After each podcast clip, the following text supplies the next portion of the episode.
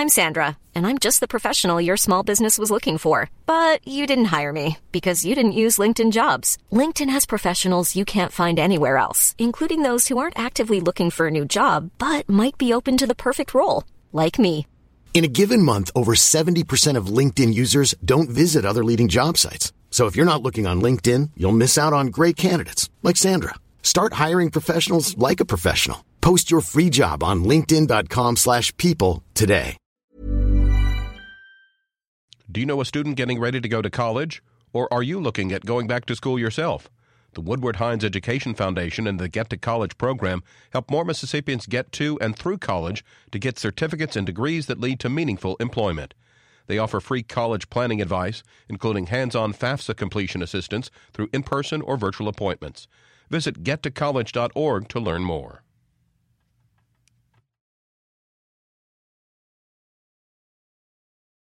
Support for MPB comes from Red Mountain Entertainment, presenting the Dave Matthews Band live at the Brandon Amphitheater on Tuesday, May 29th. Tickets available now. More information at Ticketmaster.com. Good morning. It's 8:30 on Wednesday, May 9th. I'm Karen Brown and this is Mississippi Edition on MPB Think Radio. On today's show, passions are running high as groups meet with the National Park Service about designating civil rights sites. We'll hear some concerns. Then find out why municipalities could risk lawsuits if they don't adhere to a recent U.S. Supreme Court ruling. When cities keep these rules on the books, campaign season will come along, and somebody running against the mayor or running for city council or for board of aldermen will get mad about the sign rule. And after a Southern Remedy Health Minute, Mississippi after school programs are coming together to help the state's youth. We'll get the details. That's all coming up. This is Mississippi Edition on MPB Think Radio.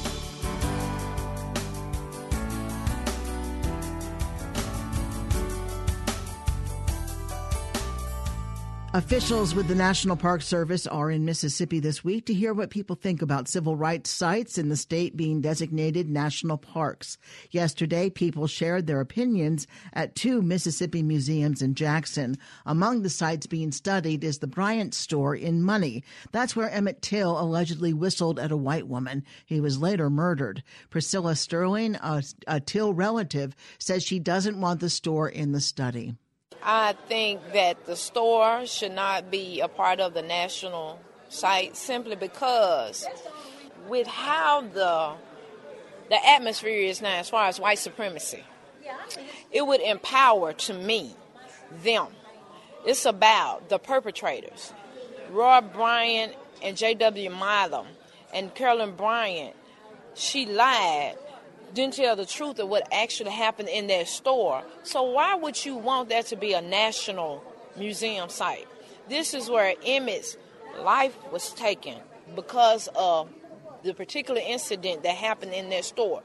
So not only did Carolyn Bryant cause Emmett's life, but she caused her husband, her brother, and an entire nation to suffer behind this lab, which was a pivotal point of the civil rights movement.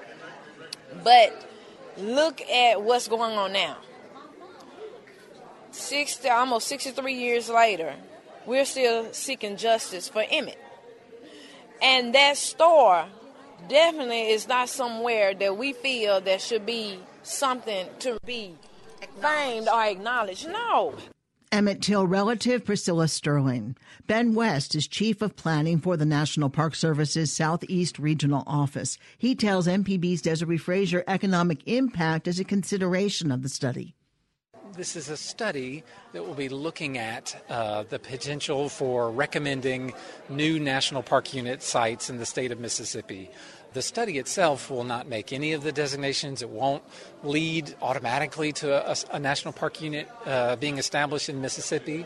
But certainly, national park units as a whole have been demonstrated to have effects on local communities in terms of economic impacts, uh, in terms of visitation, additional visitors, and additional types of private operations that are associated with the national park unit. So it's very common for new or any national park unit to have a, a strong connection and, and, and positive economic impact to surrounding communities where they're located. How many does Mississippi have now? We have eight. There are eight national park units uh, scattered throughout the state. There is concern raised, there was concern raised about inclusion. Uh, are any African Americans involved in this process? Yes, absolutely. And that's certainly something I heard loud and clear at the meeting today was the importance of involving at the end of the day, it's important to involve the right people who have firsthand or secondhand knowledge of those places, those sites, those stories, so that we can we can work with them, whether they're black, white, or or whatever, honestly. We just want to make sure we involve the right subject matter experts both on our team as well as in the, the local community so that we get the information that will help inform our study. So, does that mean that there are African Americans involved on the National Park Service side? Yes. How is turnout going with these meetings? Turnout has been just fantastic. Uh, I think we probably had close to 60 people at the two events yesterday. One at uh, Cleveland at Delta State, one at the Tallahatchie Courthouse in Sumner. Um, I don't know how many people came today. We'll look at the numbers, but it was about the same for a midday meeting. There was many people, and the the number of comments that were generated was fantastic. It was exactly met our expectations, and and in fact, uh, hoping to build off what we heard today. Let's talk about the comments a bit. Today, there was concern expressed about the Bryant grocery store being considered a member of the family. The Emmett Till family doesn't want that. Right. Uh, it's really not my place to, to talk so much about that. So the, the purpose of the study is to understand that part of the Emmett Till story, that resource as it's re- in its relationship to being able to preserve and appropriately tell the breadth of what happened uh, in 1955. And the Bryant store clearly is part of that story, and so we'll be looking at it uh, uh, from that light. Ben West with the National Park Service, thanks. Thank you so much. Other sites include the home of voting rights activist Medgar Evers. Officials will be in Philadelphia today at the depot. People can share their comments on the National Park Service website until June 1st. Coming up, find out why municipalities could risk uh, lawsuits if they don't adhere to a recent U.S. Supreme Court ruling. This is Mississippi Edition on MPB Think Radio. Hi, I'm Dr. Rick DeShazo for Southern Remedy. Each Wednesday, we answer your calls on health issues of interest to you. They range from medical questions on kids, young adults, baby boomers, and seniors whatever you need to know. Join me for Southern Remedy this morning at 11 on MPB Think Radio.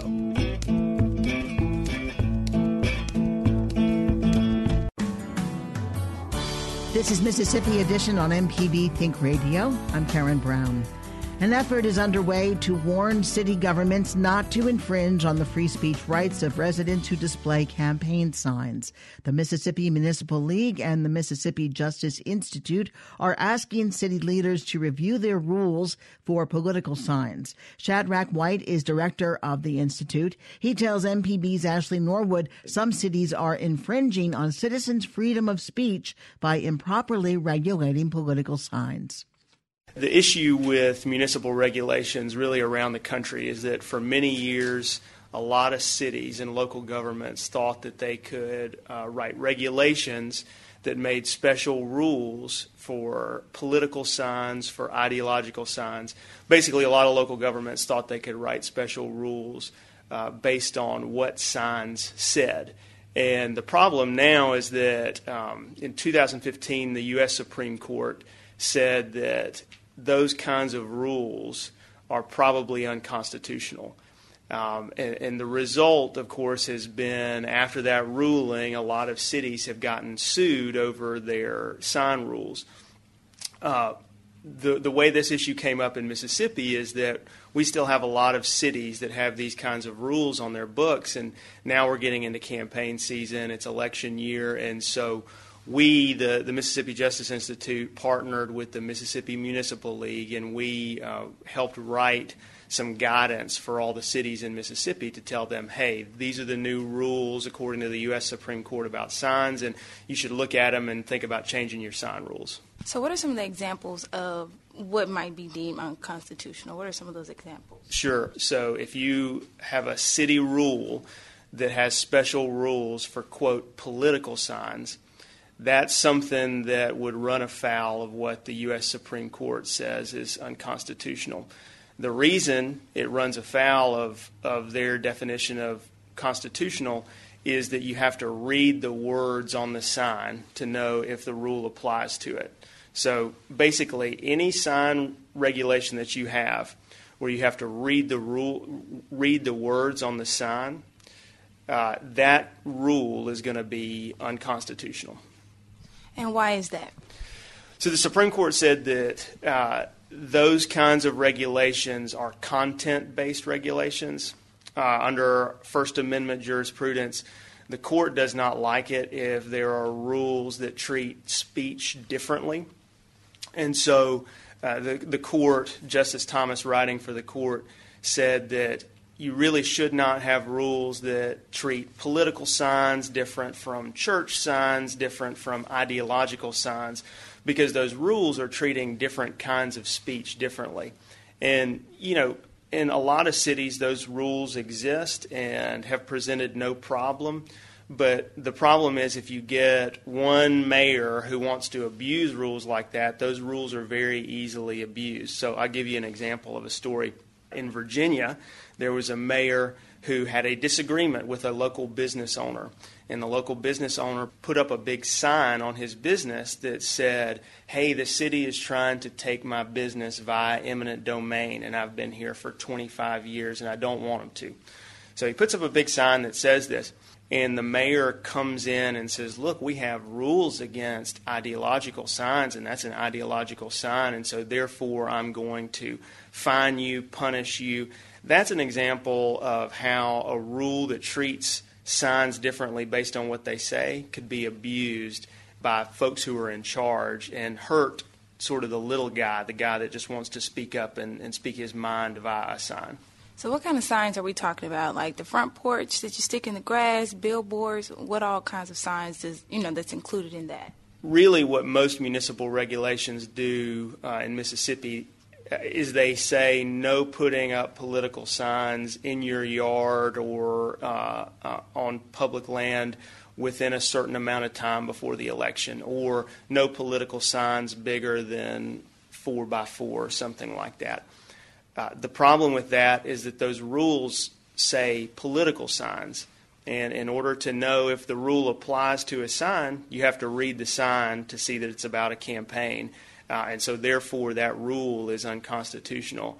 I should say, too, that the Supreme Court went out of its way in its ruling to say, you know, this doesn't mean that you have to throw all your sign regulations out the door. There's still things you can say in a sign regulation, uh, ways you can regulate these signs. So you can regulate signs based on their size. You can regulate signs based on um, their portability based on their materials. Uh, cities just need to go through and make sure they're treating all signs the same way, regardless of what they say. So, if a city decides not to uh, consider the guidance, what's at stake? Really, nothing is at stake until somebody sues you. That's what we're trying to stress. We're trying to stress is that cities you know, can really keep the rules on their books as long as they're comfortable with a legal liability sitting out there. Shadrach White is the director of the Mississippi Justice Institute. Uh, Shadrach, thank you so much for your time today. Thank you for having me, Ashley. Joshua Tom is the legal director at the American Civil Liberties Union in Mississippi. He says if local government officials do not adhere to the Supreme Court ruling, they are vulnerable to lawsuits cities are in large part, not just in Mississippi, but throughout the country, are going to have to go back to the drawing board with regards to a lot of their signage restrictions after the Supreme Court's decision Reed versus Town of Gilbert. We don't want people to think that they're saying that they have to throw away all of their rules, you know. So, what are some limitations that you think could be not as controversial? Well, the Supreme Court lays out some uh, permissible ways to regulate speech in its decision, Reed versus Town of Gilbert, that are not content based, and they include, as long as they apply to all signs, uh, size, location, lighting, etc. And so I would advise municipalities, cities, etc., to, to read Reed versus Town of Gilbert and to make sure that they go back and look at their signage regulations just as um, you know Mr. White suggests. It's also been said that it's it's sort of an infringement on free speech. Can you kind of talk about that? We really want to make sure that restrictions, governmental restrictions on speech, are very narrow. Free speech is one of our most important rights. It's the right that many of our other rights are built upon. And so, as a general matter, we should make sure that the government has a really good reason before it starts regulating speech. Joshua Tom is the legal director at the ACLU. Joshua, thank you so much for your time. Thank you so much for having me. Coming up, Mississippi after school programs are coming together to help the state's youth. We'll get the details. This is Mississippi Edition on MPB Think Radio. Hi, I'm Dr. Rick DeShazo, professor of medicine and pediatrics at the University of Mississippi Medical Center, and this is a Southern Remedy Health Minute.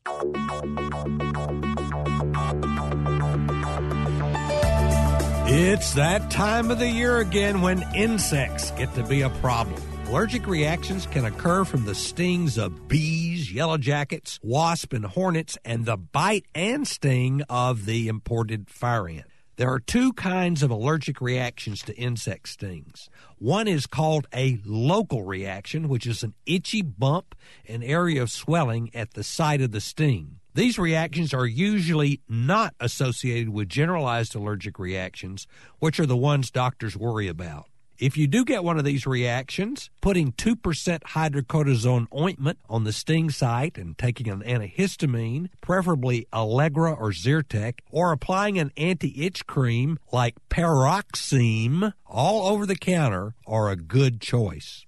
The second kind of allergic reaction to insect stings is called a systemic reaction and is also known as anaphylaxis. These reactions are characterized by combinations of generalized itching, hives, swelling of the lips, tongues, and fingers, loss of blood pressure, not good things, and dizziness or passing out with wheezing or swelling of the voice box. Any of these symptoms are serious, and combinations of them are an emergency. Anyone who has a systemic reaction should use an EpiPen device and go immediately to the nearest emergency room. If no EpiPen is available, they should dial 911 in order to receive adrenaline from first responders and be taken immediately to an emergency room for further care. For people with systemic reactions, those folks should carry an EpiPen at all time. All folks who have EpiPens should be trained how to use them with an EpiPen trainer available to physicians and pharmacists. Most physicians give patients who have had anaphylactic reactions two EpiPens to use 10 minutes apart on the way to the emergency room if needed.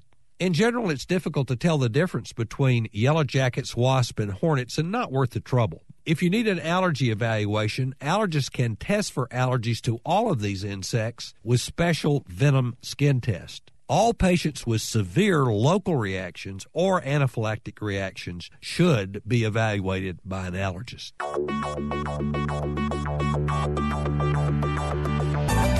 For more health tips and medical information, listen for Southern Remedy each weekday at 11, where the doctors are always in. For MPB Think Radio, I'm Dr. Rick DeShazo. The Health Minute is underwritten by Blue Cross and Blue Shield of Mississippi. Information on how to make good health a family affair is available at bcbsms.com. Live healthy, live blue. An evening of jazz can be just what the doctor ordered. Join me, Meredith Michelle, with WJSU's Evening Jazz, 7 to 10 weeknights on MPB Music Radio. This is Mississippi Edition on MPB Think Radio. I'm Karen Brown. Leaders of the Mississippi Statewide After School Network say they're working to better the state by connecting providers, parents, and policymakers. They say proven tools and resources can increase the quality of and access to effective after school programming. According to advocacy group the After School Alliance, only one in three families who want after school care for their children has access to programs. In Mississippi, they say more than 200,000 school age children are waiting for an available after school program, and nearly 90,000 are alone and unsupervised after school. Amber May is the network lead for MSAN. She tells us more about the group's statewide initiative seeking to change those outcomes. So, the Mississippi Statewide After School Network is a coalition of people that are dedicated to improving opportunities for after school programming. Um, we believe that after school programs are able to really move the needle in terms of academic achievements for students in Mississippi, and that every child should have access to this particular type of programming based upon those outcomes. And so we work in three different areas in which we try to foster partnerships so that we're able to have those for after school programs. Uh, we advocate on behalf of after school programs in talking about the importance of them, but then also how we're able to work with providers and work with communities to make make sure those programs are of quality. Um, with those three things, that is the focus that we have with the statewide after school network. Is it sort of an umbrella organization over all of the after school program providers and you are sort of quality control? We're just those persons that are really interested in the investments that after school can make. Um, and so we do work with a cross sector of people and we come together. Um, some of the main work that we're looking at right now is how we can help providers to make sure their programs are up and running, to make sure they are of quality, but also what are some areas around policy and advocacy that we can also raise the importance of after school programs. How many kids would benefit from being in an after school program? Um, hopefully, we'll hope every child in the state of Mississippi will be able to benefit uh, from after school programs. Uh, we know that we have. Um, currently right now with our 21st Century Community Learning Centers, which is the largest uh, coalition of people and entities that are able to support after school programs. They were able to serve 13,000 kids. But we know that for every one child that's in an after school program, there are three waiting to get into a program if available. Um, and we see after school kind of as that fourth leg of the stool that you have early childhood education, you have public education, you have higher ed, but then you also have to have after school programs as well. Um, that's really how we're able to build a very high quality educational experience for our children here in Mississippi. I would imagine people think an after school program is a place for the kids to hang out until the parents get home. That is often the misconception that we do have about after school programs. It is, yes, do students have an opportunity to engage and interact with each other, sometimes what they're not able to do during the school day? Absolutely. But they're also able to really tap into those concepts that they've learned during the school day and do a lot of hands-on activities after school. They also are able to participate in physical activities. They get a nutritious stack. They're able to do um, workforce development around responsibility initiative is really about opening them up to opportunities and experience that happen beyond the school day. Um, and it's really what is crucial and very important, especially in that time during the summer when we know that if students are not actively engaged, they can be a uh, product of that summer slide and end up regressing two to three months before they start school back in August. You said that you help the programs with policy. How? What What is the issue with policy? Um, one way is how do we make sure that our programs are of quality, our centers are of quality. Um, and the way we really talk about that is how do we make sure our after school programs are sustainable? Um, the largest federal source of dollars, which is 21st Century Community Learning Centers, is only available for a short period of time. But with those very valuable activities that students are engaged in, we want them to be able to last longer. So how can we make sure that our programs are sustainable. But then also, how can we advocate on behalf of after school programs? How can we talk to our legislators? How can we talk to our state and then also those in Capitol Hill about the importance to make sure we do have these particular dedicated funding sources, such as 21st Century, but then also child care development block grants that can be utilized to fund after school as well. I was going to ask about funding. Mm-hmm. Is there any funding from the state, or is it all through grants? And- most of the most of the funding right now is um, we don't have any state level funding. Um, it's a goal, it's a long term goal, but we don't have any state level funding. The primary dedicated sources we have are federal funding, but there are quite a few foundations in the state that have supported and that do support after school programs. Amber May is the network lead for the Mississippi Statewide After School Network. Amber, thank you so much for coming in. Thank you. MSAN is hosting a conference on May 17th at the Jackson Convention Complex. For more information, visit the organization's website, msafterschool.org. Stay tuned to MPB Think Radio for a full slate of Mississippi based programs all morning long. Coming up at 9 o'clock, it's Fix It 101. At 10, Everyday Tech. And at 11 o'clock, stay tuned for Southern Remedy. If you missed part of the show today, find past episodes of this and other Think Radio programs online at mpbonline.org or by downloading the MPB Public Media app from the Apple or Google Play stores. I'm Karen Brown. Join us again tomorrow morning at 8:30 for the next Mississippi edition only on MPB Think Radio.